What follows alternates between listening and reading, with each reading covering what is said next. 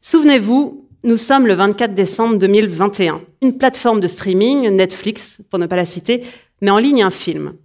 Au casting du beau monde, Leonardo DiCaprio, Jennifer Lawrence, Kate Blanchett, Meryl Streep, une production américaine comme on en connaît tous, qui se glisse dans le top 3 des films en moins de deux semaines sur cette plateforme. Ce film, c'est Don't Look Up d'Annie Cosmic, que vous avez peut-être vu. Pour ceux qui ne l'ont pas vu, le pitch, une comète menace la planète et des chercheurs tentent d'alerter de ce danger, mais ne sont pas écoutés, ne sont pas entendus.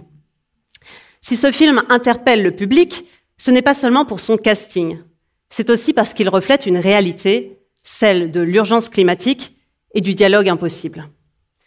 Cette réalité, chercheurs, militants, activistes, la vivent au quotidien, dans la vraie vie. Nous avons décidé de leur donner la parole. Il nous semblait important de leur donner la parole.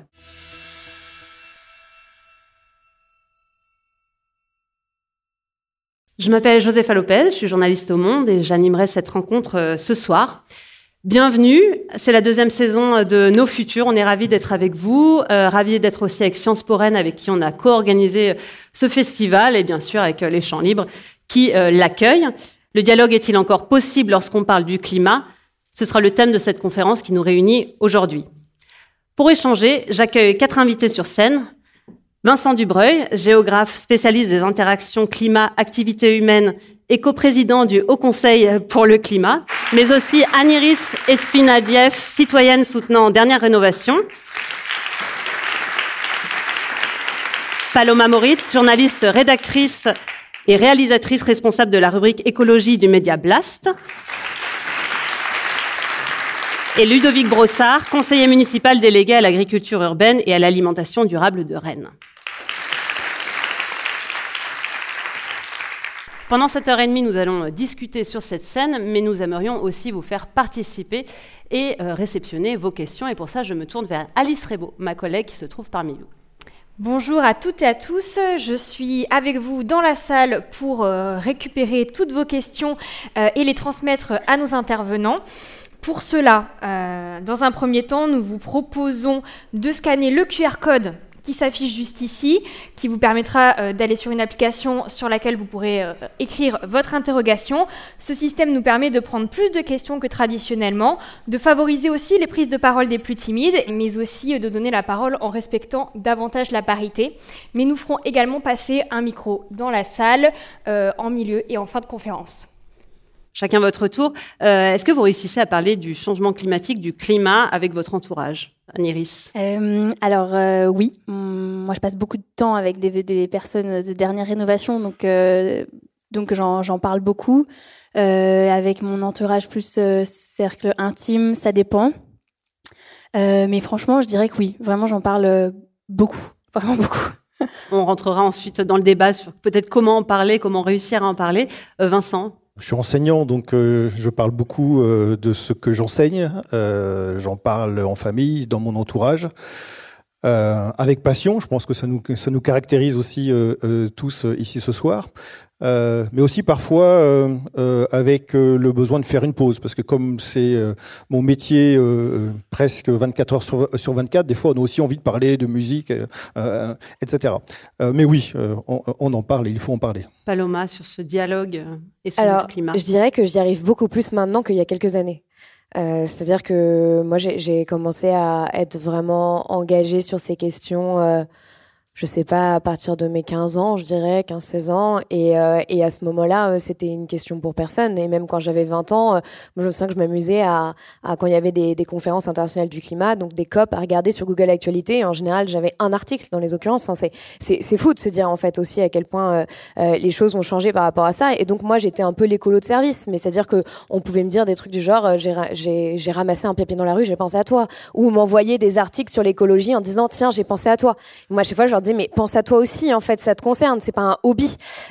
donc donc voilà et je et je vois que maintenant ça a beaucoup changé parce qu'on m'envoie plus des articles en me disant j'ai pensé à toi et même le fait aussi que je fasse des vidéos sur ces sujets, ça crée en fait du dialogue parce que dans dans ma famille ou mes amis, bah ils vont aussi s'intéresser au sujet parce que c'est moi, alors que potentiellement ils n'auraient pas forcément regardé une vidéo là-dessus ou une vidéo technique. et après ça crée des dialogues et des prises de conscience aussi parce que parce que je pense que le, gros problème aujourd'hui, c'est qu'il y a beaucoup de gens qui sont conscients de la gravité euh, de la situation, euh, mais il y a très peu de gens qui sont conscients du degré de gravité dans lequel on est, quoi. Et, euh, et ça, ça, en tout cas, dans mon entourage, ça, ça commence à changer un peu. Ludovic?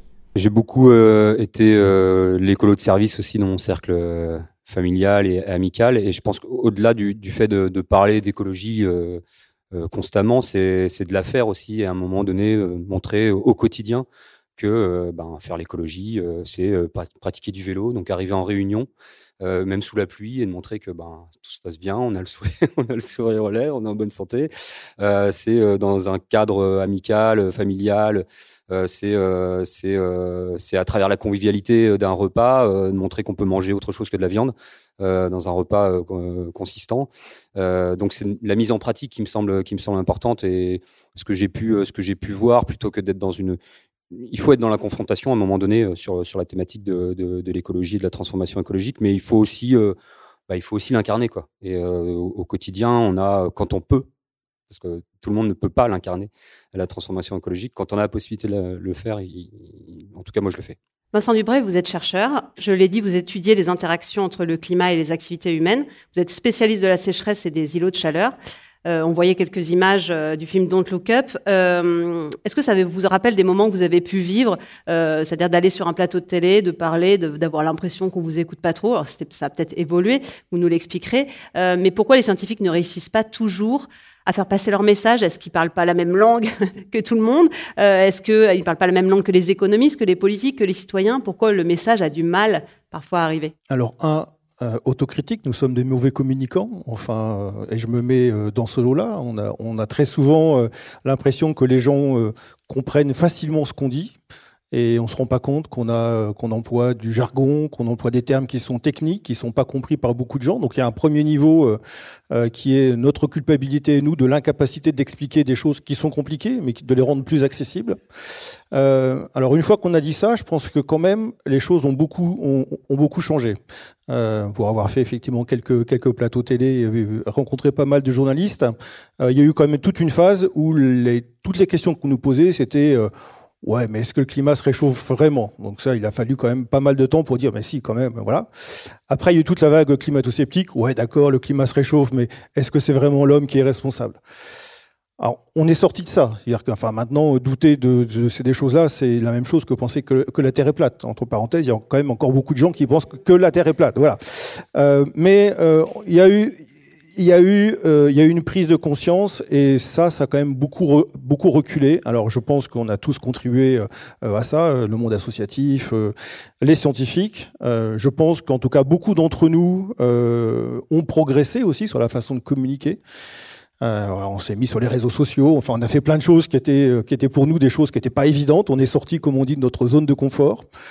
Euh, et puis on est allé se confronter, voilà, comme on le fait ce soir, comme on le fait euh, euh régulièrement, euh, au grand public, essayer de faire passer des messages. Donc les choses ont beaucoup changé, mais je pense qu'on a encore beaucoup de choses à, faire. Ça, euh, ça, a été dit, c'est pas simplement être entre guillemets l'écolo de service ou celui qui annonce des, mauvaises nouvelles, parce que alors ça c'est aussi quelque chose qu'on a vécu très très souvent. les uns et les autres, oui, mais quand on t'écoute, qu'est-ce que c'est déprimant? Enfin, en gros, on n'a plus qu'à se mettre une balle dans la tête, quoi. Et euh, dire que non, non, il faut inverser le discours. Enfin, je pense qu'on en reparlera aussi. Et, ça, c'est des choses qui ont pas mal évolué aussi. Est-ce que pour se faire entendre, les scientifiques commencent à sortir aussi, euh, comme on en parlera avec Aniris, à faire euh, peut-être pas de la désobéissance civile, mais en tout cas des actions. Certains scientifiques ont commencé à le faire. Je vais citer par exemple Peter Kalmus, euh, qui s'est enchaîné à, l'immeuble de JP Morgan à Los Angeles en avril 2022 pour faire, euh, pour enjoindre la banque à stopper ses investissements dans les projets fossiles. On a eu aussi Julia Stenberger euh, qui a été arrêté pour avoir bloqué une route. Est-ce que vous avez constaté une évolution dans ce rapport entre les scientifiques et l'engagement? Longtemps, ils sont, ils sont restés un peu neutres en fait, ce principe de neutralité. Oui, alors ça, c'est quelque chose qui a beaucoup changé aussi. Euh, on l'a vu dans, avec beaucoup de, scientifiques qui, participaient aux conférences du GIEC et qui euh, sont sortis un petit peu aussi euh, de ces grandes conférences scientifiques pour aller, pour aller porter le message, comme je l'ai dit, auprès des médias. Après, je dirais qu'il y a des tempéraments différents qui s'expriment différemment. Certains vont plus s'engager, je parle de, des scientifiques, hein, dans le mouvement associatif. Moi, j'ai fait un autre choix avec le Conseil breton pour le climat. Certains sont dans des plus, euh, plus militantes. tout ça, enfin, l'idée, c'est que tout ça aille dans le même sens, c'est-à-dire fasse prendre conscience aux gens qu'il est urgent d'agir. et voilà, et donc c'est ce message-là qui est important. Avant de parler de l'action avec Anne Iris, Paloma Meurice, vous donnez la parole aussi à ces scientifiques. Vous voyez une évolution aussi à la fois de leur discours, de leur façon de mettre en avant les informations et du rôle des médias, forcément dans cette mise en avant? Bah, le rôle des médias c'est compliqué parce que euh, en fait ça dépend de quels médias on parle. Euh, C'est-à-dire qu'il y a les médias euh, audiovisuels de grande de grande écoute et puis après il y a des médias indépendants comme Blast et on n'a pas forcément les mêmes lignes éditoriales. et surtout en fait ce qui est problématique dans les médias de, de, grande écoute pour revenir à ce que vous disiez sur les, les, les scientifiques qui sont plus invités sur les plateaux télé. en fait pendant des années ils ont c'est pas comme si les scientifiques disaient on ne veut pas être invité sur les plateaux télé. C'est aussi parce que les médias fonctionnent d'une certaine manière, c'est-à-dire que ils ont leur monsieur, madame écologie. En général, ils ont une liste assez restreinte.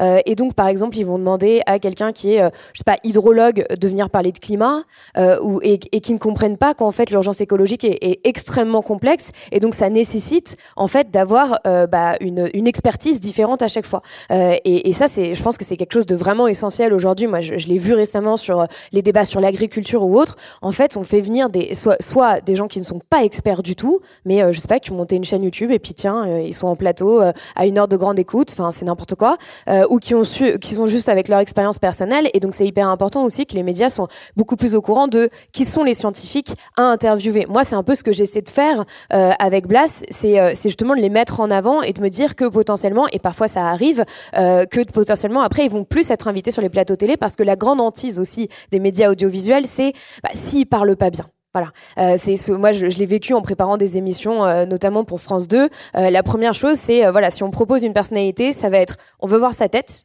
donc euh, en général, il faut quand même qu'il ait une bonne tête ou qu'elle ait une bonne tête. Hein. Euh, et ensuite, euh, on va voir comment il parle. Et si bon, c'est un tout petit peu laborieux, non, on abandonne tout de suite plutôt que de laisser aussi la chance à ces personnes-là. Et je trouve ça génial que justement ces scientifiques soient en train de prendre de plus en plus la parole, que sur Twitter, je pense à Christophe Cassou, à Valérie Masson-Delmotte, à Céline Guivarch. Enfin, et, et c'est sûr que ce qui est hyper important, c'est de leur donner la parole sur le temps long. ce sont des questions super, enfin très complexes, comme je le disais, et donc de faire un truc en cinq minutes. Alors euh, on est foutu, on n'est pas foutu. Alors répondez tout de suite. Bah, évidemment que on, peut pas avancer et avoir un débat public sain euh, sur ces questions si on fait ça. Et moi, c'est vraiment ce que j'essaie de faire avec Blas, c'est de leur laisser la parole sur le temps long et de permettre à un maximum de, de personnes de comprendre leurs pensées et de la et de la vulgariser au maximum, mais sans qu'elles perdent de sa substance. Je rebondis sur ce que vous disiez. Il y a aussi le choix des fois des experts et des expertes c'est souvent très dur d'avoir des expertes et de les, de les trouver parce que moins on a d'experts qui viennent sur les plateaux télé, dans les journaux, etc., moins on les connaît. Donc forcément, on se tourne moins vers eux au moment où on doit les interroger. Parce euh, qu'ils font pas aussi beaucoup d'efforts. Hein. Au moment du, des, des, rapports du GIEC, euh, il y a toute la liste des euh, co-auteurs et co-autrices du GIEC français. Il suffit juste d'aller la regarder. Hein. Euh, et, et, je me souviens, moi, quand j'ai fait des interviews des, des, des co-auteurs et co-autrices là cette année, à chaque fois, je leur disais, ça doit être dur là, vous devez être vachement sollicité. Ils me disaient, non, non, c'est très calme. Il y a pas de, tout va bien. Et ça, c'est aussi un problème. Je, voudrais rebondir sur, sur l'action euh, avec euh, Anne Iris. Donc, vous êtes citoyenne militante, vous êtes membre du collectif Dernière Rénovation, je l'ai dit, une organisation qui mène des actions euh, coup de poing. Donc, on l'a vu asperger des ministères de peinture, se coller les mains sur les routes, s'attacher à des buts de football ou faire irruption lors des Césars. Le but de Dernière Rénovation, c'est d'alerter le gouvernement sur la rénovation énergétique des bâtiments. Quel a été le déclic pour cet engagement? Je crois que ça concerne une personne qui est euh, sur ce plateau. Euh, dernière innovation. Bah, j'ai découvert comme tout le monde avec euh, l'action d'Alizé à Roland Garros. Au début, je me suis dit, je me suis dit, ils sont, complètement fous d'envoyer une seule personne sur sur faire de la désobéissance civile. moi, je venais de faire une action avec Alternativa où on était 60 ou je sais pas plus à bloquer l'AG de, Total Énergie à Paris. Et, et ensuite, euh, et ensuite, j'ai en fait, j'ai juste, euh, je me suis renseignée, j'ai découvert leurs revendications. Et ce qui m'a beaucoup plu, c'est qu'ils ont une, enfin, on a du coup une revendication euh, précise pour commencer. c'est que le début, mais on demande une chose. Donc c'est la rénovation complète du parc immobilier français d'ici à 2040. Et, donc ça, ça m'a beaucoup plu, l'idée de, de, de, demander une seule chose et de tout faire pour. Et puis après, tout simplement, en fait, moi, j'en avais je, je, je, me sentais de plus en plus déconnectée avec euh, pourtant ce qui me ce qui me passionne. Donc c'était très bizarre comme sensation. Je ressentais un décalage à force de de m'informer, de lire des articles, euh, d'écouter Paloma sur Blast et tout. Je me disais mais en fait euh, même les choses que j'aime perdaient de, de, sens.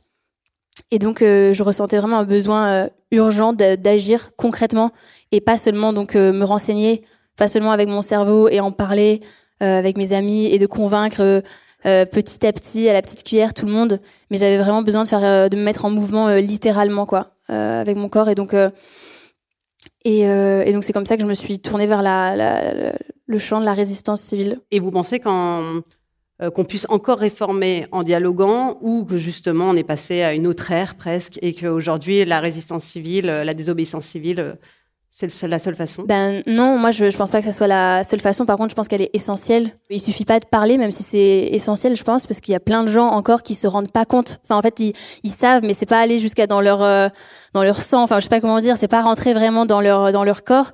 Donc euh, il faut continuer, je pense, ce travail-là, mais euh, c'est essentiel aussi de, de montrer, enfin, de montrer, en fait, de donner la possibilité de sortir de, l'apathie euh, citoyenne et de, vraiment euh, faire quelque chose, enfin de concret. Alors, un rapport de la Fabrique écologique a montré que pour nombre de jeunes citoyens, les institutions ne sont plus des instances avec lesquelles ils souhaitent dialoguer et collaborer. Ils ne croient plus en, elles, et notamment en matière de climat. Corinne Lepage, qui devait être là avec nous euh, ce soir, a répondu à quelques questions. Et donc, je vous propose d'écouter sa réaction à ce propos et je vous interrogerai ensuite à ce sujet. Si vous voulez, le problème, c'est, il est assez simple. C'est qu'on ne peut pas continuer à dire qu'on a une petite fenêtre de tir de quelques années, euh, qu'il est urgent d'agir, qu'il faut réduire massivement nos émissions de gaz à effet de serre et continuer comme si de rien n'était. C'est insupportable. Et euh, donc, euh, cette parole publique qui est finalement totalement décrédibilisée, qui se limite à de la communication, voire à des gesticulations, est, franchement insupportable. C'est assez inquiétant euh, sur un plan démocratique et sur le plan du fonctionnement des, institutions démocratiques. Euh, parce que euh, nos, nos, jeunes n'y croient plus du tout. Et euh, certains considèrent qu'après tout, euh, des régimes autoritaires, euh, si ça permet de changer les choses, ben pourquoi pas. Ludovic Brossard, vous êtes donc un élu de terrain. Quand euh, Corinne Lepage euh, craint pour la démocratie, est-ce que c'est votre cas aussi? On, a besoin euh, d'activisme, on, a besoin que la société civile s'investisse de la, question écologique, et on a aussi besoin d'institutions qui fonctionnent.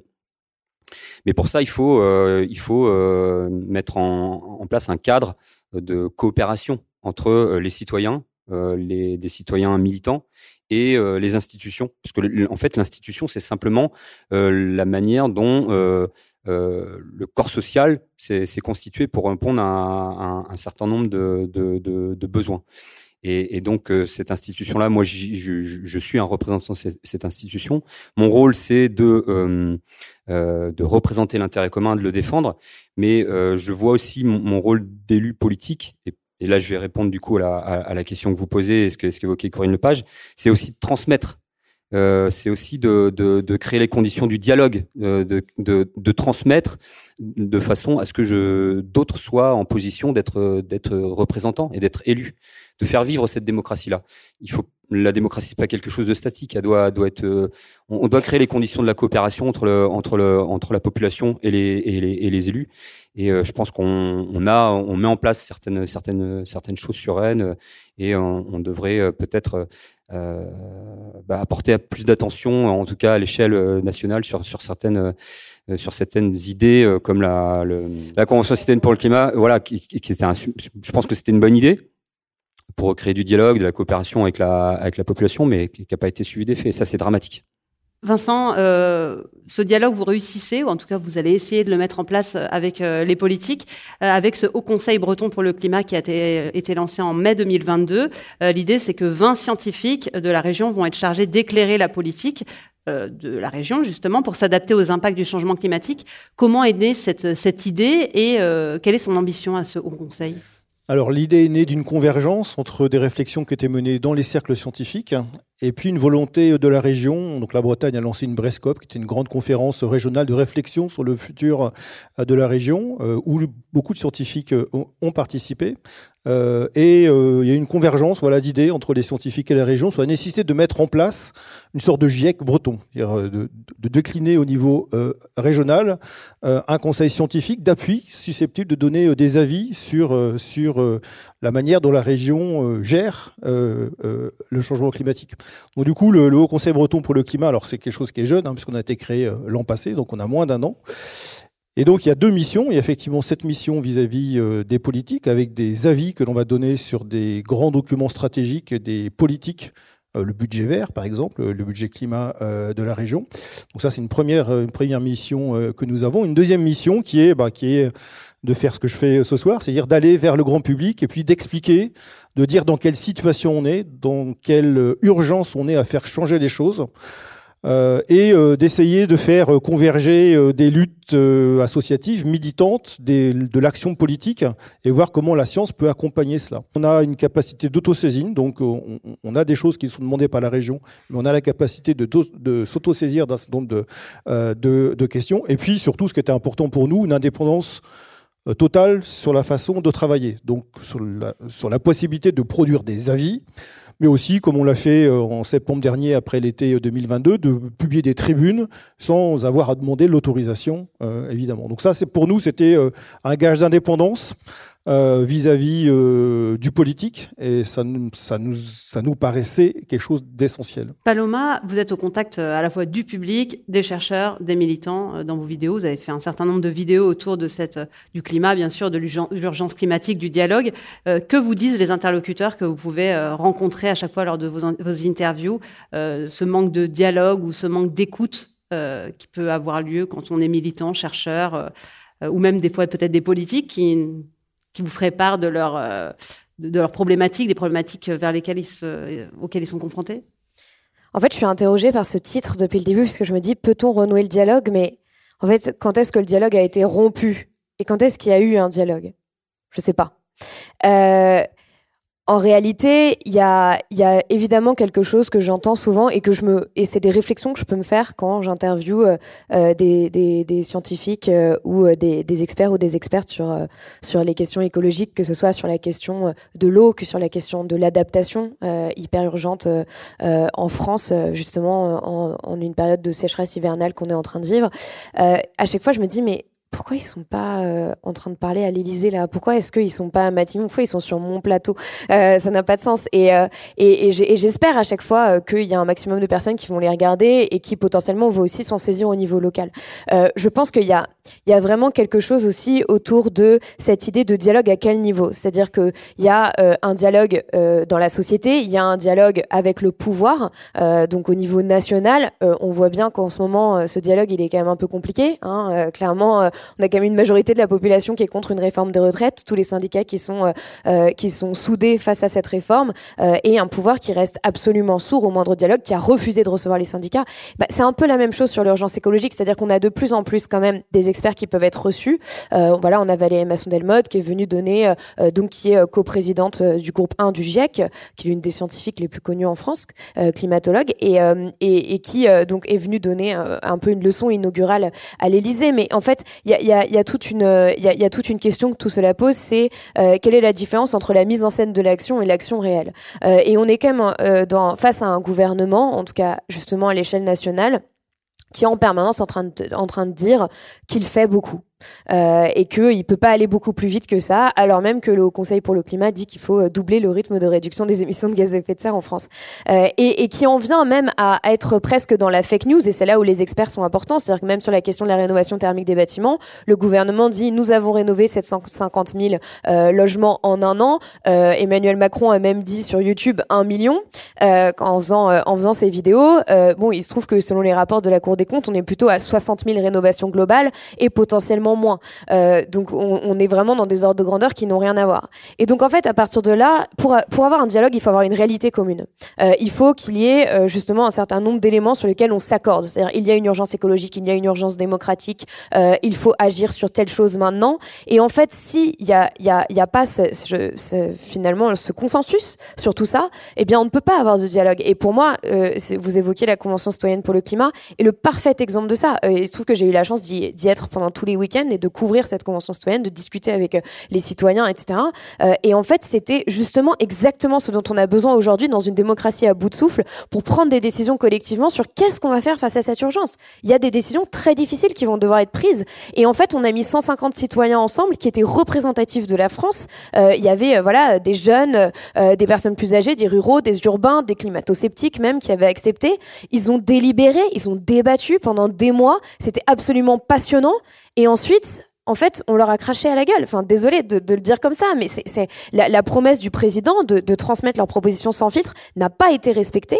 Euh, et on s'est retrouvé avec une loi climat qui, de l'avis de toutes euh, les institutions, était bien en dessous euh, de ce qu'il faudrait faire aujourd'hui pour être à la hauteur.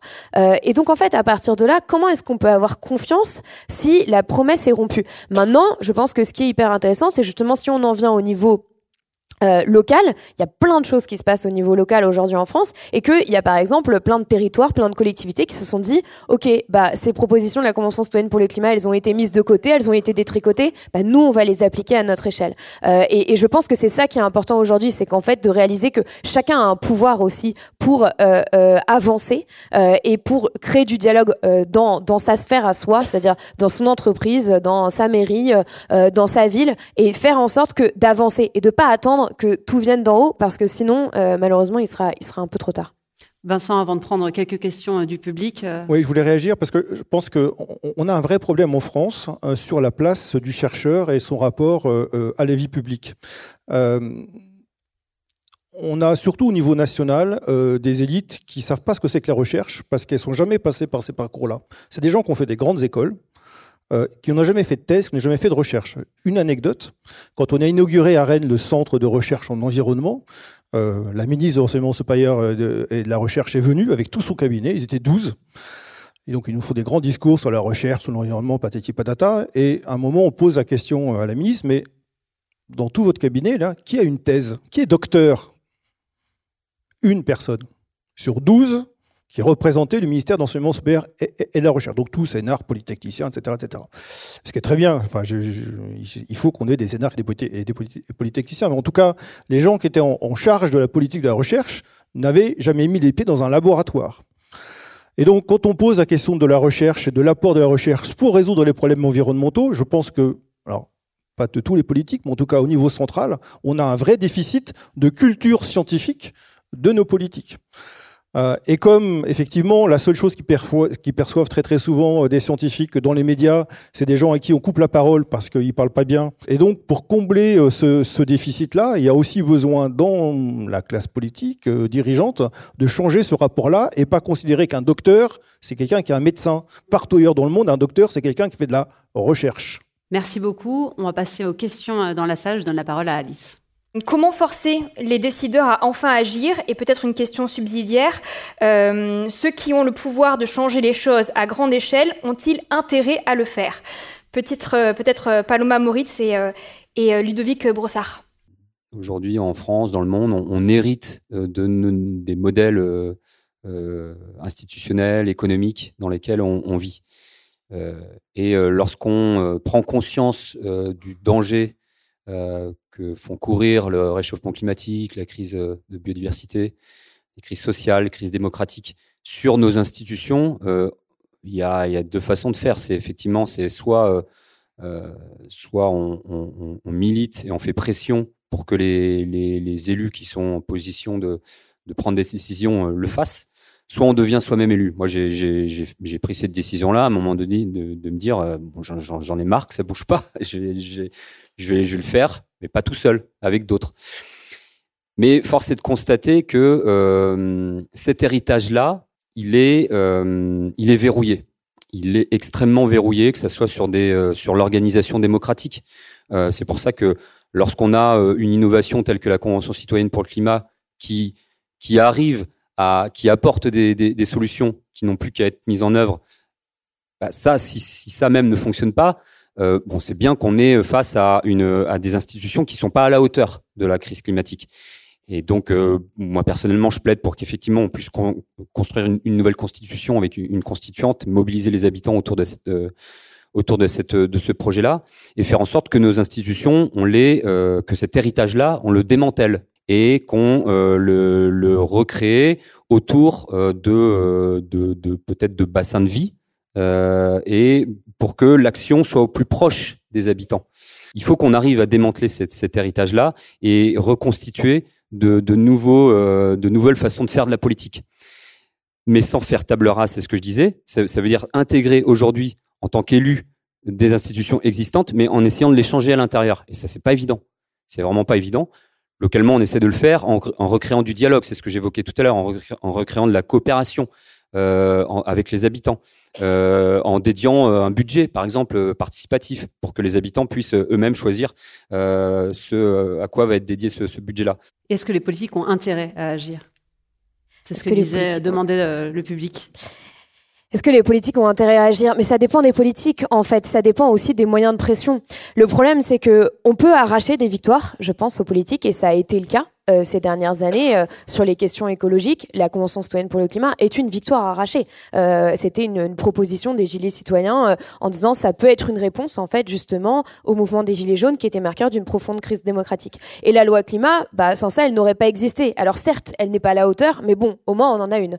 là, il y a eu par exemple une énorme mobilisation sur l'exploitation des fonds marins pour interdire l'exploitation des fonds marins avec des activistes comme Camille Etienne, etc. Et bien en fait, elles ont réussi à arracher à la France le fait que la France euh, voilà, s'exprime en faveur d'un moratoire contre l'exploitation euh, minière des fonds marins. Donc il y a des choses comme ça qu'on peut arracher de temps en temps. Maintenant, oui, cette question de l'intérêt, elle est, elle est, elle est, elle est centrale euh, parce que le gros problème aujourd'hui, c'est que les intérêts privés pèsent beaucoup plus fort que l'intérêt général dans les politiques qui sont menées aujourd'hui. et donc c'est la raison pour laquelle on marche sur la tête complètement et qu'on n'est pas du tout en train de répondre à l'urgence écologique. et à partir de là, en fait, c'est ça suppose une réforme totale de nos institutions euh, pour que cette porosité-là, elle ne puisse plus exister. Euh, parce que, par exemple, euh, dans l'exemple justement des propositions de la Convention citoyenne pour le climat, les premiers à s'être mis sur les propositions pour essayer de faire en sorte qu'elles ne soient surtout pas acceptées, qu'elles ne soient surtout pas mises, en, enfin qu'elles soient pas, surtout pas adoptées, euh, eh bien c'était les lobbies et les lobbies économiques et notamment par exemple, euh, voilà le lobby de la voiture euh, qui ne voulait surtout pas qu'on réduise le poids des voitures parce que eux ils allaient perdre leur business. Donc évidemment qu'il y a plein de personnes qui ont des intérêts à perdre sur ces questions écologiques, mais la question c'est est-ce que ça, enfin c'est une minorité, c'est une minorité qui se moque complètement du bien commun et de l'intérêt général. Et, euh, et c'est la même chose au Parlement européen quand on se bat, euh, quand on voit les députés européens qui se battent sur la surpêche ou la pêche électrique ou autre, comme peut le faire Bloom. Euh, eh bien, ils ont affaire à des tonnes et des tonnes de lobbies qui sont des lobbies économiques et qui graissent la patte des députés euh, et qui, euh, voilà, leur offrent des super déjeuners et puis arrivent à les convaincre. Et après, le dernier point, c'est aussi la question des logiciels. C'est-à-dire qu'il y a aussi, il y a énormément de, personnalités politiques aujourd'hui qui sont persuadées que euh, ce qu'elles font est juste euh, et ça va à l'encontre euh, justement du fait de préserver nos conditions de vie sur Terre plus tard. Euh, mais ils sont obsédés par la croissance. On ne sait pas la croissance pour qui, pourquoi. Mais voilà. Et donc c'est de dire on va tout faire au niveau de la croissance. Et donc là c'est aussi une question de logiciel en disant comment est-ce qu'on va faire en sorte de leur faire entendre un autre logiciel qui est le logiciel du vivant et qui est le logiciel de l'intérêt général, euh, ce qui paraît quand même de bon sens et assez évident. Paloma Moritz, vous avez parlé euh, tout à l'heure euh, de la réforme des retraites, du mouvement qui s'oppose à cette loi. Euh, une question ici dans le public comment expliquer que la jeunesse s'enflamme pour sa retraite dans 43 ans, mais pas pour la cause du climat. Il y a quand même eu des marches pour le climat. Mais... Alors, je suis pas, je suis pas tout à fait d'accord là-dessus parce qu'en fait, on a vu, enfin, euh, il y a par exemple, Alternativa, euh, dont, que, dont tu parlais tout à l'heure, et énormément d'associations. En fait, dans les dans les cortèges euh, à Paris ou dans d'autres villes, en fait, on voit euh, toutes les associations euh, euh, écolos qui sont là, et il y a des jeunes. Et en fait, de toute façon, c'est absurde de dire les jeunes, les vieux. Les jeunes ne sont pas une catégorie sociale en soi. Enfin, je veux dire, on peut être jeune et climato-sceptique ou jeune très engagé euh, sur l'écologie. Enfin, et, et, je pense qu'en fait, ces jeunes-là s'engagent sur la question des retraites parce que certains ont aussi fait lien entre vivre justement cette réforme des retraites et l'urgence écologique et de se dire que ils ont peut-être pas envie de vivre une retraite faite de canicules, de sécheresse et d'incendie, parce qu'il y a aussi une question qui est posée par cette urgence écologique, c'est dans quelles conditions on va vivre en fait dans quelques années et dans quelles conditions on va travailler. Est-ce que ce sera encore possible de travailler autant avec des canicules presque invivables l'été? Enfin, et donc je pense que ça pose fondamentalement la question du rapport au travail, de dire comment est-ce qu'on va repenser la façon dont on travaille aujourd'hui. Euh, peut-être que, et, c'est à peu près certain qu'il va falloir travailler moins. Donc c'est plutôt ça, c'est que ces jeunes en fait se rendent compte qu'ils ne peuvent pas envisager l'avenir autrement qu'on a pu l'envisager il y a 50 ans. Euh, et donc se disent, bah il va falloir que je repense le sens de mon travail. Et euh, on le voit dans toutes les universités, à Polytechnique, à AgroParisTech, tous ces jeunes qui appellent à déserter, qui disent nous on n'ira pas bosser chez Total Energy, etc.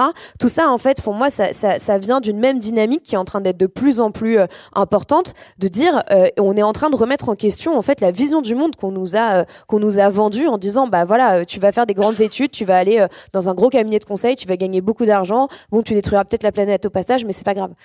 donc enfin bon voilà je, je vais pas faire une réponse trop longue, j'ai déjà trop parlé mais mais je pense qu'il y a vraiment un énorme lien entre retraite et urgence écologique et je pense qu'il y a énormément de, de jeunes qui l'ont compris. Aniris, est-ce que vous voulez réagir à ça sur le fait que là des jeunes manifestent dans la rue pour les retraites? Il y a eu des marches, bien entendu, pour le climat, mais parfois c'est dur aussi de mobiliser. Euh. Les derniers mois ont été très mouvementés euh, et, justement il y a même des appels à la sobriété, donc des paroles en fait assez euh, au final vides de petits gestes, etc. faits par le gouvernement. Et là, et là, un gouvernement qui met toute son énergie à maintenir une, réforme qui n'a pas de, de, de, sens à part dans leur paradigme économique et, et où la majorité de la population est contre. Donc forcément, je pense que ça parle à ça parle à la, jeunesse. Enfin, ça En fait, même limite, je, ne sais pas pourquoi c'est si étonnant que la jeunesse se, mobilise autant pour la, pour la retraite, parce que on est, euh, enfin, la, vie passe tellement vite. Euh, pour moi, ça paraît évident. Vincent? Oui, je crois que c'est deux questions et deux problèmes qui vont dans le même sens, qui interrogent à la fois le rapport à la démocratie, on en a déjà parlé, et puis à la justice et à l'équité sociale. Euh, 10% de, euh, des, habitants sur Terre émettent 40% des émissions euh, euh, de gaz à effet de serre. Et donc, réformer et passer vers un autre modèle suppose aussi qu'il soit juste socialement et que ceux qui contribuent le plus à l'effet de serre ou d'un point de vue économique bah, soient ceux qui contribuent le plus à résoudre le problème. et que donc le fardeau ne pose pas sur ceux qui déjà souffrent le plus des impacts de l'économie ou du changement climatique et qui seraient appelés en plus contribuer plus à résoudre le problème. Donc on a vraiment à la fois un défi démocratique et un défi de justice et d'équité sociale sur les deux fronts. Ludovic? En étant investi sur les questions d'alimentation, je le vois bien, euh, euh, pour que les gens euh, s'alimentent mieux, fassent des choix beaucoup plus durables en matière de, de consommation alimentaire, il faut leur donner le temps de cuisiner. Et ce temps-là, on l'a si, on partage le temps, le temps de travail. Donc il y a un lien évident entre travail et, euh, euh, réponse à, euh, au, changement climatique. Et, je trouve ça étonnant que cette invisibilisation, à côté de ça, il y, a, une façon d'incriminer les, militants écologistes. On le voit sur le débat des, bassines dans les Deux-Sèvres en ce moment. Et à côté de ça, on a un président qui va décorer Jeff Bezos de la Légion d'honneur. Alors que euh, le passager clandestin, c'est pas pas le, militant écologiste, c'est Jeff Bezos. Alors vous avez parlé euh, de ce rapport au temps, ce rapport à l'emploi, euh, le, rapport qu'on peut avoir au travail et donc aussi au climat. Lorsqu'on est un politique, est-ce que les sujets liés à toutes ces thématiques sont parfois considérés comme un peu trop lourds et finissent par, donc par conséquent par être évacués du débat parce que ça impliquerait euh, trop de changements structurels, euh, des changements structurels trop profonds, euh, difficilement réalisables parfois sur un mandat aussi, il faut, faut le dire, et donc pas forcément soutenus aussi par le grand public. Et donc les politiques finissent par l'évacuer. Bon, en tout cas, j'essaie de pas évacuer mes collègues euh, également euh, la, question du changement climatique. C'est comment euh, les questions qu'on se pose, c'est comment est-ce que dans, chaque politique publique au niveau de la ville, par rapport aux compétences que l'on a, comment est-ce qu'on va, où est-ce qu'on va le placer le curseur de l'action en fonction de nos capacités financières à agir? Parce qu'on est limité aussi à ce niveau-là, et euh, de quelle manière est-ce qu'on va pouvoir répondre rapidement aux, enjeux climatiques, enfin, avec des objectifs de division par deux de gaz à effet de serre sur, sur le, patrimoine de la ville, avec une augmentation de 50% des, des, produits bio dans les, dans les menus des, des restaurants scolaires. Voilà, le, curseur, on essaie de le placer le plus haut possible en fonction de, de, nos capacités. Quoi. Mais force est de constater que ville de Rennes, euh, métropole, on ne peut pas tout faire. On est aussi dans un, dans un système avec beaucoup d'interdépendance, avec euh, une Union européenne, un État euh, qui, qui doit créer de la norme, qui doit créer un cadre euh, d'action pour faciliter euh, l'intervention des, collectivités. Euh, et, là, on a besoin effectivement de se regrouper entre collectivités. C'est ce qu'on fait. on signe aussi des tribunes en tant qu'élu. Alors, on, se sent pas très, on se sent un peu inefficace. Enfin, voilà, c'est de à, intervenir de cette façon-là. mais on a besoin aussi de, militants écologistes pour pour rappeler à l'État, pour rappeler à l'Union européenne cette nécessité-là de bah de, de, de, créer de la norme et de la réglementation, parce que la réponse du gouvernement euh, vis-à-vis du changement climatique, euh, on, on, essaye de responsabiliser l'individu. Or, à mon sens, le, le, le colibrisme est, complètement dépolitisant. Et euh, c'est avant tout aux collectivités, c'est avant tout à nos organisations sociales de donner la capacité à chaque citoyen d'être un acteur de la transformation écologique, parce qu'on ne peut pas quand on est quand on est pauvre, quand on vit dans un quartier prioritaire de la ville, on n'a pas la possibilité de, de, de se mouvoir peut-être durablement, de manger convenablement, de chauffer convenablement. Donc, euh, euh donc pour moi, le, la, responsabilité, elle est avant tout collective, elle est avant tout euh, au niveau des institutions. Quoi. J'aimerais qu'on écoute Corinne Lepage sur qui croit en une institution pour faire bouger les choses. on va la regarder en vidéo. J'ai quand même un grand espoir, c'est l'Union européenne. Bon, moi, je suis une européenne convaincue, j'ai été députée européen, je mets les cartes sur table, je suis pas souverainiste. Euh, mais je trouve quand même qu'au niveau européen, c'est une priorité. Le Fit for 55, la mise en œuvre de la taxonomie européenne, c'est-à-dire de la définition de ce qu'est un investissement durable et de ce qui ne l'est pas. La mise en œuvre de centaines de milliards d'euros pour financer cette transition. Euh, la refonte de 14 textes euh, dans le domaine de l'eau, dans le domaine de la biodiversité, dans tous les domaines, pour précisément nous mettre dans la perspective de ce qui est en train de nous arriver, l'obligation maintenant d'avoir des plans d'adaptation. Je pense que au niveau européen, on ne peut pas dire que c'est pas une priorité. Je crois que ça en est vraiment une. Euh, bon, au niveau national, euh, c'est un peu différent, bien sûr, d'autant plus qu'on est un pays qui est quand même confronté à de très nombreuses difficultés euh, de toute nature, politiques, sociales, baisse du, niveau de vie des gens, inflation, etc. mais il n'empêche que la vie qui est mise en péril par ce qui est en train d'arriver, et à court terme, en fait, moyen terme, c'est quelque chose dont nos concitoyens ont quand même de plus en plus conscience. Le boulot des pouvoirs publics, c'est de rendre les choses possibles c'est pas être dans l'incantation. C'est de dire voilà ce qu'il faut faire et voilà, je rends les choses possibles. Et mieux encore, je les rends souhaitables. Et ce boulot-là, il n'est pas fait. Rendre les choses souhaitables. Les actions souhaitables, en tout cas, qu'elles ne soient pas vues comme des contraintes. Est-ce que c'est possible? Alors souhaitable, c'est une chose. Et il y a aussi euh, dans, le, dans le dernier rapport du GIEC hein, euh, tous les euh, tous les co-bénéfices, c'est-à-dire qu'il y a pas mal d'actions qu'on peut faire pour lutter contre le changement climatique, qui par ailleurs seront des bénéfices euh, pour la société, notamment en termes de santé, aussi en, matière de, euh, de, sobriété. Enfin, que n'a-t-on pas isolé les bâtiments il y a 20 ans? À la fois, on aurait gagné contre le changement climatique et puis on n'aurait pas le surcoût de l'énergie qu'on a aujourd'hui. Donc, on aurait fait, on aurait pris une mesure par anticipation qui nous aurait permis de passer la crise financière qu'on a et énergétique qu'on a aujourd'hui de façon, de façon plus, euh, plus, euh, plus confortable. Euh, donc, rendre désirable, oui, et je laisserai les autres participants s'exprimer là-dessus, mais je pense qu'il faut aussi surtout prendre en compte, enfin aussi prendre en compte tous les co-bénéfices qu'il y a et, on pourrait parler de l'emploi, etc., sur les actions à mettre en place pour lutter contre le changement climatique. Paloma Moritz? Pour rendre quelque chose euh, souhaitable, il faut le souhaiter déjà. Donc, euh, je suis pas sûre euh, que aujourd'hui les pouvoirs publics, ou en tout cas en France, vont rendre l'écologie désirable. Enfin, en tout cas, quand on voit comment ça a commencé avec la sobriété en col roulé, on peut voilà, on peut avoir des, des, sérieux doutes quand même sur leur capacité de communication. Euh, maintenant, c'est sûr que c'est très important et moi, c'est quelque chose qui m'interpelle toujours quand j'interviewe des personnes là-dessus ou quand je, je, je, je, lis aussi sur ces sujets. C'est qu'à chaque fois, je me dis, voilà, quand il y a des, un peu des solutions euh, très fortes qui sont proposées euh, face euh, à l'urgence écologique et, de toute façon, en fait, ce sont des solutions sociétales, comme par exemple la semaine de 4 jours ou le revenu universel ou l'agroécologie. À chaque fois, on, on, on, on peut pas s'empêcher de se demander qu'est-ce qui se passerait exactement si on appliquait la semaine de 4 jours? Est-ce que euh, si on faisait euh, une agriculture entièrement basée sur l'agroécologie, est-ce qu'on pourrait nourrir le monde? Euh, À quoi ça ressemblerait? À quoi ressembleraient nos vies aussi dans une société véritablement écologique? Où on aurait appris à ralentir, où on aurait défini bah, en fait nos priorités collectives en fonction de besoins sociaux, où on, est, on aurait arrêté de produire pour rien en fait, sachant qu'un tiers de la production alimentaire est par exemple gâché aujourd'hui? Donc à quoi ça ressemblerait tout ça? Et le problème, c'est que on a du mal à l'imaginer. Euh, alors qu'on n'a euh, aucun mal à imaginer la catastrophe, les inondations, euh, les tempêtes de sable, etc. et je pense qu'il y a, un, vrai manque, en fait, à ce niveau-là, de la part de, l'écologie politique de façon générale et des écologistes de façon générale, à vraiment dessiner ce, à quoi ça pourrait ressembler de façon concrète, pas en disant oui, voilà, ça va être merveilleux, le matin vous vous réveillerez, le soleil chantera, vous irez dans votre potager. Non, en fait, on sait que ça va être dur. On sait qu'il y a des choses qui vont être dures.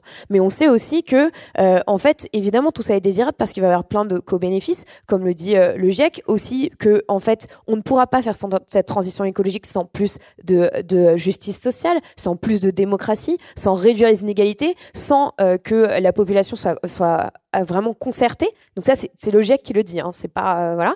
Euh, et, euh, et, le problème, c'est que rien n'est fait aujourd'hui véritablement pour ça, alors que tout ça, c'est souhaitable. C'est souhaitable de vivre dans une démocratie, d'avoir des liens sociaux forts, et surtout, en fait, on va au devant de chocs de plus en plus importants. Et on l'a vu cet été avec la canicule qui nous a frappé et, et, et, la sécheresse, etc.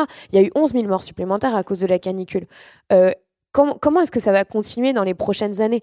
Euh, On a besoin, en fait, face à ces chocs qui arrivent, d'être le plus solidaire possible, de créer des liens sociaux euh, et, d'apprendre en fait à travailler les uns avec les autres plutôt que de se monter les uns contre les autres. Et vous parliez tout à l'heure de, cette menace en fait de l'extrême droite qui monte en se disant bon bah voilà il y a une colère qui monte et comme il n'y a pas de réponse à cette colère, euh, eh bien potentiellement c'est c'est le Rassemblement national qui va qui va rafler la mise. Ce serait désastreux et, et notamment justement pour les questions écologiques et nos conditions de vie plus tard.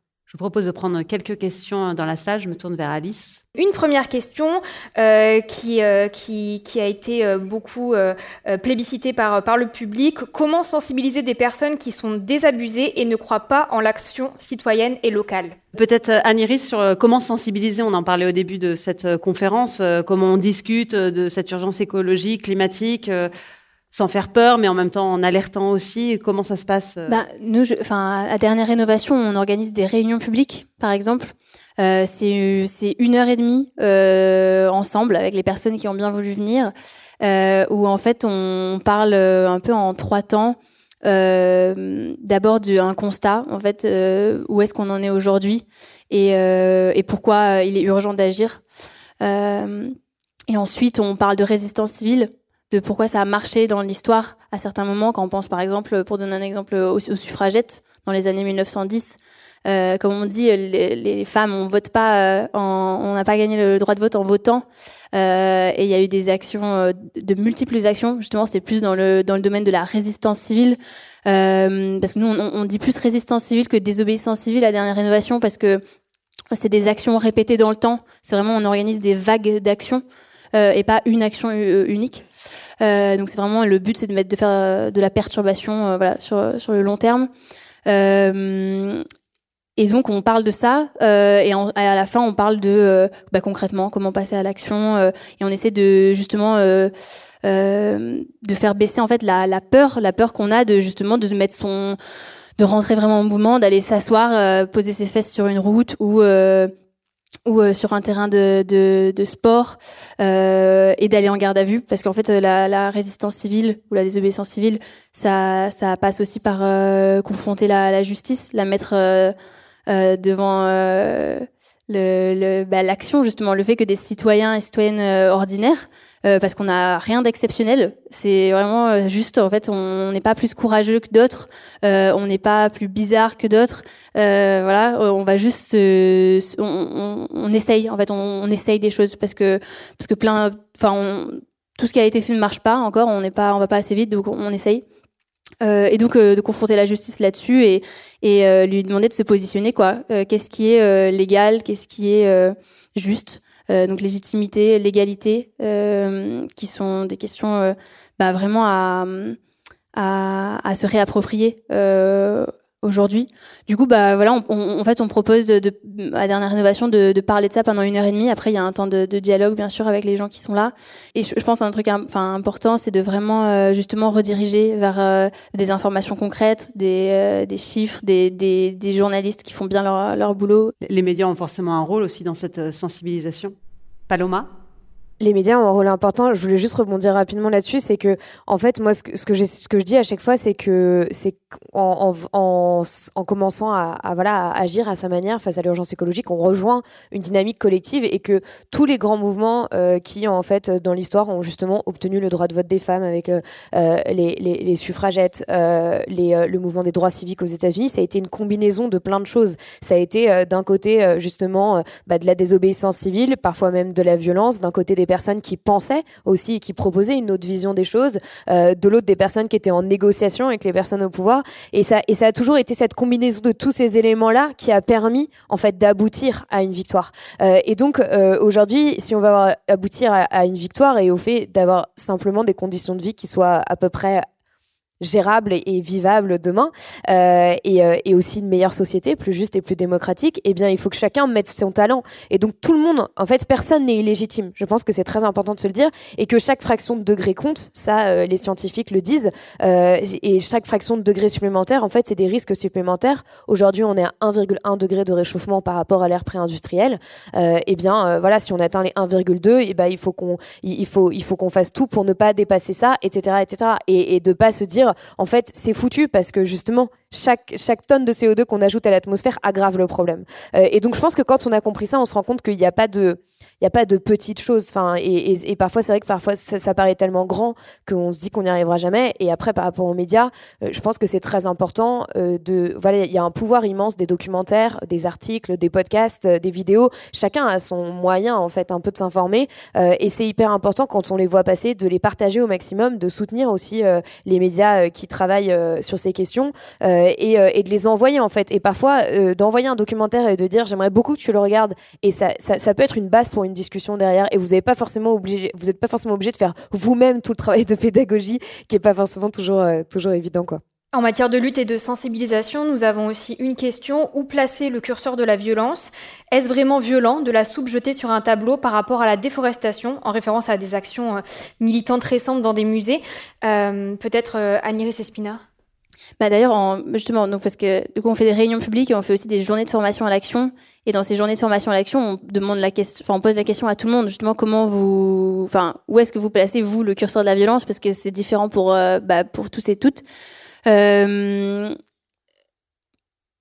c'est bah, déjà la résistance civile c'est basé sur de vraiment de la non-violence. Et donc là clairement toutes les actions qu'on entreprend elles sont euh, absolument non violentes enfin, jeter de la soupe euh, sur un tableau comme l'a fait euh, euh, une des campagnes de résistance civile du réseau A22 donc en, Angleterre Just Stop Oil sur des vitres hein, pas sur des tableaux sur une vitre devant un tableau qui se nettoie en 5 minutes.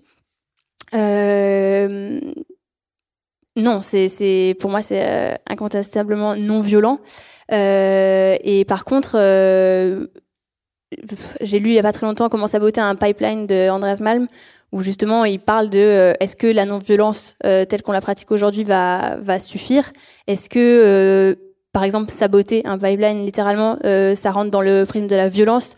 Et, donc en fait, est-ce qu'on parle de violence Est-ce comment on considère les objets autour de nous? Est-ce que la violence c'est seulement de la violence envers des êtres humains?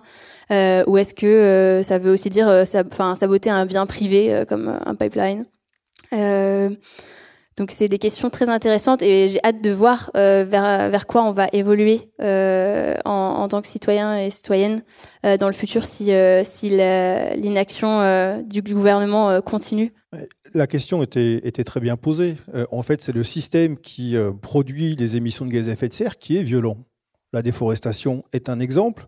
Euh, quand on euh, assèche des nappes pour euh, pouvoir extraire du cuivre ou des métaux lourds dans le désert d'Atacama en chassant des communautés précolombiennes et en les dépouillant de leur bien le plus précieux qui a fait le fondement de leur civilisation, c'est-à-dire l'eau, ça, c'est violent. quand on chasse d'autres tribus au fin fond de l'Amazonie pour exploiter un gisement de pétrole euh, au passage en, en, exterminant euh, quelques-uns, euh, ça c'est violent. bon bref, enfin je pourrais multiplier tous les exemples. donc, enfin pour moi, entre balancer de la soupe sur un tableau protégé et tout ce qui fait le fondement du système qui produit les gaz à effet de serre, avec en gros d'exploitation de la misère, ça c'est de la violence. Une autre question? Comment gérez-vous, euh, euh, vous, la frustration face à, l'inaction climatique à titre personnel? Est-ce que, euh, est que vous avez quelques clés pour notre, pour notre public, justement, pour, pour gérer l'éco-anxiété aussi? C'est pas mal de questions qui reviennent. Oui, Vincent Dubré. Alors, l'anxiété, l'éco-anxiété, c'est normal parce que euh, c'est vrai que le futur qui est, devant nous, quand on regarde la trajectoire sur laquelle on est, euh, alors c'est clairement pas désirable. Alors c'est longtemps des questions qu'on s'est posées nous scientifiques sur comment on devait communiquer devant la catastrophe qui euh, qui va qui va arriver si on ne fait rien. donc ça a donné tous les tous les écrits et les réflexions sur la collapsologie. etc. Donc on s'est longtemps interrogé sur est-ce que c'est la bonne façon de communiquer et autant on a vu que ça a été difficile de faire en sorte que les scientifiques qui travaillent sur le climat, les climatologues, accèdent aux politiques, aux médias et le fassent dans de bonnes conditions. Autant aujourd'hui, euh, euh, la, question qui se pose, c'est moins un problème de climatologue qu'un problème de sociologue, de psychologue, qui nous arrive, qui nous amène donc un problème de sciences humaines et sociales.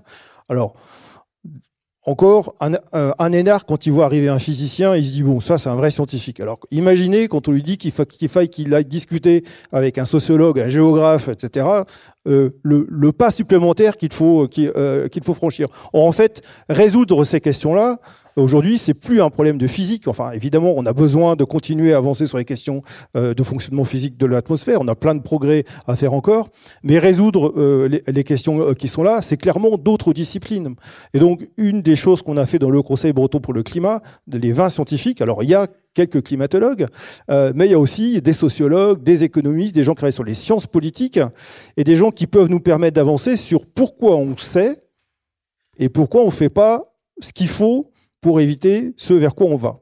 Euh, et voilà. Et donc, euh, bah, la réponse, elle est auprès de aussi, alors d'actions militantes, euh, associatives, etc., mais aussi faire participer dans le débat scientifique et public des gens qui ont l'habitude de travailler sur, ce matériau social qui a besoin d'évoluer effectivement. Paloma Moritz? Je pense que c'est important de se dire que c'est normal c'est normal d'être angoissé euh, quand on a l'impression que euh, on a un futur qui est très très incertain. C'est normal d'être en colère quand on a l'impression euh, que bah les politiques s'en moquent et que les multinationales continuent de plus belle. Euh, tout ça, c'est normal. Euh, maintenant, moi, il y a un livre qui m'a qui m'a beaucoup aidé, une autrice qui s'appelle Corinne Morel Darleux, je sais pas si vous connaissez, euh, qui a écrit un essai euh, génial qui est très court. Donc franchement, lisez-le, ça prend pas tant de temps que ça. Euh, qui s'appelle, qui a un très beau titre qui s'appelle Plutôt couler en beauté que flotter sans grâce. Et elle y énonce trois grands principes le cesser de nuire. donc, bah, essayer au maximum à son échelle de de, ne pas, euh, par exemple, voilà, acheter euh, quelque chose euh, qui contribue à détruire la planète. Voilà.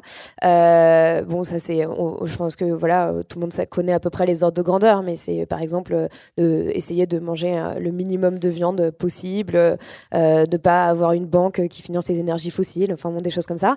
Ensuite, il y a la dignité du présent, donc c'est vraiment faire des choses parce qu'elles nous semblent justes à un moment donné, et donc d'être en permanence en train de s'interroger sur son alignement en fait, et de se dire euh, est-ce que mon comportement, s'il est répliqué, euh, c'est soutenable? Tout simplement. Et je pense qu'on peut se poser la question à la fois en termes d'empreinte carbone, en quelque sorte, mais on peut aussi se poser en termes de son attitude vis-à-vis des autres euh, et sa façon d'être au monde.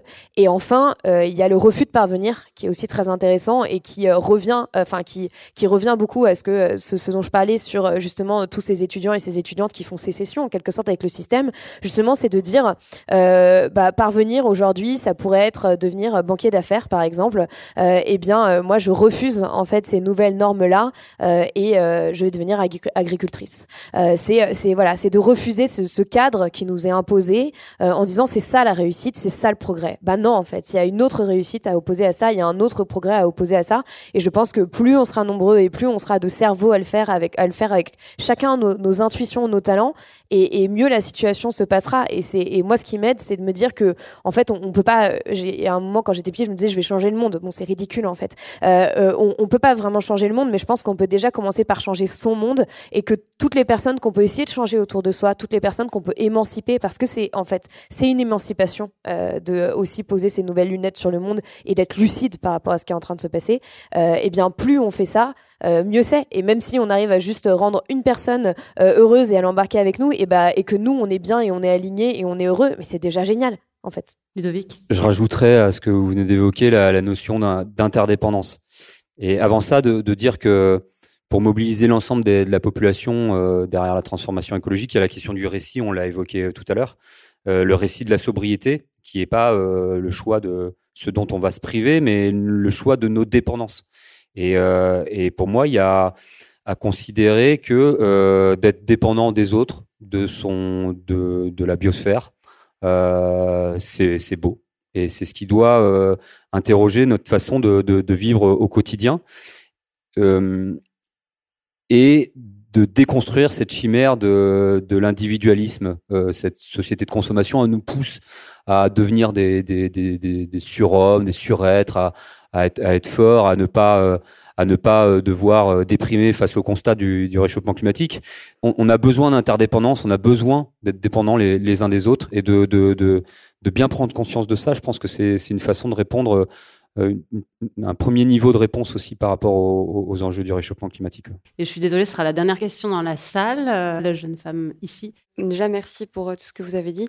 Vous parliez de l'urgence de la situation. Donc moi, ma question, enfin, j'en ai deux, mais la première, elle est simple. Est-ce que vous croyez en l'effondrement? Et la deuxième, c'est euh, que faut-il faire des centrales nucléaires?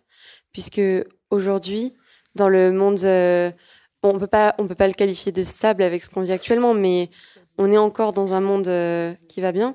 Est-ce que demain, euh, on sera capable de les gérer? Alors sur les centrales nucléaires, j'ai peur qu'on n'ait pas le temps de se lancer dans ce débat assez vaste, mais on va peut-être prendre déjà au moins la, la, première question et ce sera le mot de la fin pour nos invités.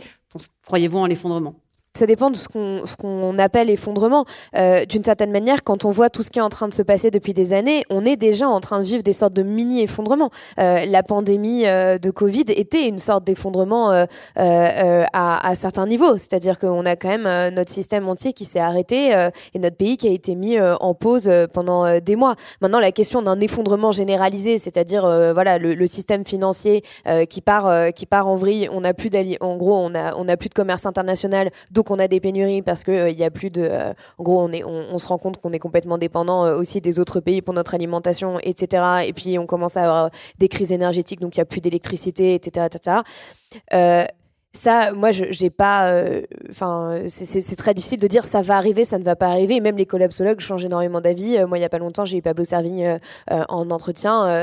Il n'était pas forcément en train de me dire il va y avoir un effondrement, c'est sûr. Et le problème, c'est que justement, on a tendance à penser que, et je, je terminerai là-dessus, c'est-à-dire que c'est un peu comme sur l'urgence écologique. On, on dit voilà, il nous reste deux ans pour agir, il nous reste trois ans pour agir, comme si d'un coup, paf, il y a quelqu'un qui allait éteindre les lumières et dire terminé, bonsoir. Non, c'est pas comme ça que ça va se passer. Et l'effondrement, c'est la même chose. C'est-à-dire que c'est aussi en fait un certain nombre de choses qui arrivent petit à petit euh, et, euh, et, au bout d'un moment on se rend compte qu'on est dans une situation un peu inextricable. Euh, et, et, à mon avis on a plutôt la, la question c'est pas forcément d'y croire ou pas y croire. Je pense que c'est possible. Je pense que c'est tout à fait possible que ça arrive quand on voit aussi euh, la, la, la, la, mondialisation euh, de la finance. Euh, et, et là c'est sa fragilité. Maintenant la question c'est aussi de comment est-ce qu'on va être les plus résilients possible et comment est-ce qu'on va essayer d'empêcher au maximum que ça arrive et d'être au moins au maximum préparé quand ce sera le cas. Vous souhaitez réagir? Ouais, simplement pour dire, moi, je suis plutôt collapsologue du matin et je reprends un peu espoir en, voyant autour de moi que ben, ça s'active, qu'il y a des, gens qui bougent, que collectivement on arrive à, apporter des réponses et localement on arrive à apporter des réponses. Mais, euh, effectivement, ça, m'arrive d'avoir peur. Cet été, l'épisode de sécheresse, je suis, élu aussi à la collectivité au du Bassin qui produit de l'eau potable. Euh, j'ai eu peur de voir dans quelle mesure on n'était pas du tout préparé à faire face à des épisodes de sécheresse et de canicule intense qui fassent que euh, on doit rationner l'eau, l'eau potable. Euh, ça, ça, ça, ça, m'a fait peur euh, cet été. Et il faut, par contre, ça, cette peur-là, moi, je la transforme en indignation et en, force pour pouvoir bouger mes collègues, les institutions, pour que et l'État, pour qu'on puisse anticiper ce, ce type de, de, de fracture-là et, et ne pas euh, se laisser aller à la résignation. Ça, ça serait, ça serait vraiment une défaite. Vincent Dubreuil? Alors, en toute objectivité scientifique, l'effondrement fait partie des futurs possibles. Mais le GIEC nous dit, heureusement, euh, que euh, c'est pas inéluctable et que les moyens pour agir existent et c'est pas des choses qui sont hors de portée. C'est-à-dire technologiquement, euh, toutes les solutions pour faire en sorte que ce futur n'arrive pas sont à notre disposition. Et ils sont euh, euh, à mobiliser à la fois au niveau individuel, facilités par ou organisés par les institutions publiques et politiques. Donc oui, c'est possible, mais il ne tient qu'à nous que ça n'arrive pas. Aniris oui, moi j'aimerais dire que je, pense qu'il faut qu'on ait plus euh, confiance en nous, en fait, en tant que citoyens, parce qu'on a une grande capacité quand même à, se poser beaucoup de questions, à réfléchir, à, à se rassembler pour parler, dialoguer. À dernière rénovation, on met souvent le message euh, "We have euh, tant de jours left". Euh, de qui reste restant. Euh, et, et en fait euh, c'est vous allez faire quoi quand ce sera zéro ah, c'est une très bonne question. Euh, non en fait l'idée c'est déjà ça, re, ça, re, ça reprend une phrase d'un scientifique euh, anglais qui dit on, dans les deux, enfin ce qu'on fera dans les deux à trois ans à venir euh, définiront le futur de l'humanité. Donc l'idée c'est c'est en effet on n'a pas, euh, il ne reste pas trois ans ou enfin en fait on a des années de retard euh, en termes d'action. Euh, mais du coup là où je voulais en venir c'est qu'en fait on, on, parle de pédagogie au final euh, aussi ici et et en fait, euh, on a donc on, on, a développé un système quand même de, de pédagogie. Enfin voilà, on est capable de d'écrire des milliers de rapports, de là de prendre dans l'année, vous, devez prendre 24 heures au moins peut-être pour aller à une table ronde ou à un festival, je sais pas. Et, et par contre, euh, en fait, la pédagogie de la résistance civile, de comment on se met vraiment en mouvement, comment en fait on Qu'est-ce qui se passe quand on est en garde à vue? Parce qu'en fait, on, milite concrètement de, savoir ses droits, etc. Cette pédagogie-là, elle est pas du tout explorée. En fait, euh, moi, j'en savais rien avant de commencer à, vraiment rentrer en, action. Et on a une lacune énorme euh, là-dedans. Et du coup, on n'a pas assez confiance en, nous, en fait, en notre pouvoir. On a le pouvoir, on peut l'avoir. Et, maintenant, il suffit juste euh, d'agir. C'est ce qui est marqué dans le rapport du GIEC. Il faut, on, sait ce qu'on doit faire, on sait comment le faire. Il faut juste le faire. Donc, euh, donc voilà, invitation à, à vous bouger. Merci beaucoup.